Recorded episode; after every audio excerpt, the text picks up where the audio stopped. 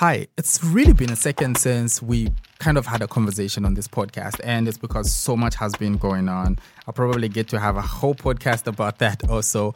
But in a nutshell, because I've really had so much going on, um, someone gave me an idea to be able to tell it in five. So they told me that if I can crush down all the ideas of a particular uh, topic and so on, and then we could get to tell to to tell that story in five minutes, it would actually make a great podcast. So let me welcome you to episode one of Tell It in Five.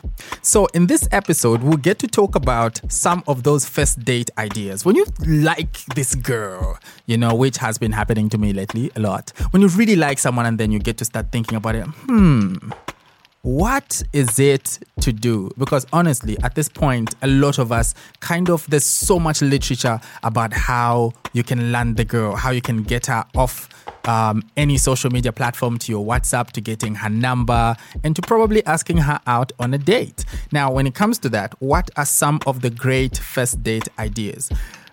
For starters, because I advocate for online dating, like big time, you should probably try it if you've never tried it before. For an introvert like me, I find it pretty easy because I don't have to really be in the presence of human beings for a pretty long time, not until it's really the time to be in the presence of each other. So you could first of all look at what is it that's important to that person and what is it that's important to you? Are they the type of person that likes to be in a crowded place or are they the type of person that likes to be in a private place?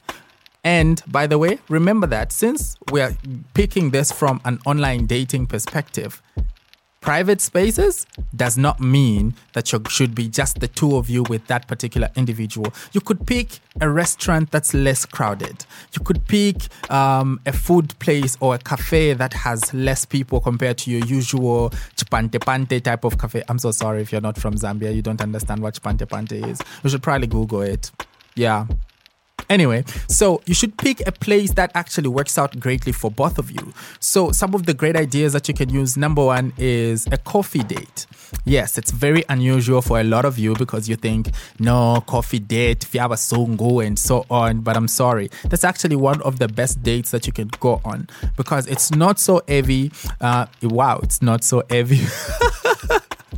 it's not so heavy, but you can you can actually pull it off on a budget, which is one of the episodes that we're actually going to talk about on some of the dates, uh, going on a first date on a budget. Uh, you can actually put it off on a budget and you can actually get to have a conversation. It's not like you're doing a lunch or a dinner date where there's so much to worry about. Does, is, is it past her curfew? Is it within her curfew? And all those things. That doesn't work out like that. Number two is what I just said don't do the dinner date. A dinner date is great if both of you are adults and you don't have to worry about curfew and so on. You could actually go out with someone and have great dinner, have them dressed nice. You know, you show up even if you don't have money uh, to buy your own car. You could show up in a Yango or something. By the way, this is not sponsored by Yango, but yeah, you could show up in in, um, in, in a booked vehicle, or you could both catch a cab. Or if it's it's it's crazy, you can both get on a bus.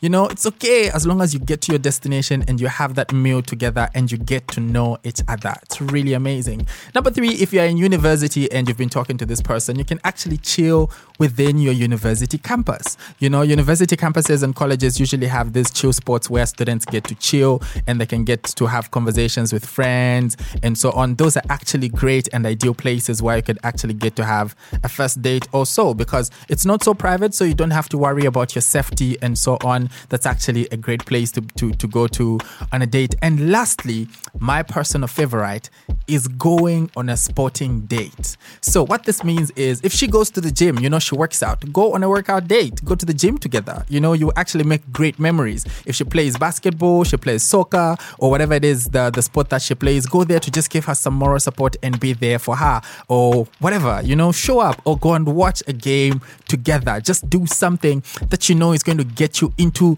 you know, one of those places where you're going to ask questions and then you'll get to see someone's character in that line because it's really a great place. A first date is just supposed to be a date that helps you break the ice and get to know the person a little bit better because people lie on phones. How do you know maybe she's got 15 ghostwriters that write uh, her posts for her? You know? Anyway, my, my, my five minutes is up. So, a big shout out to you guys. Thanks a lot. And I hope you come back here next week at the same time and the same place.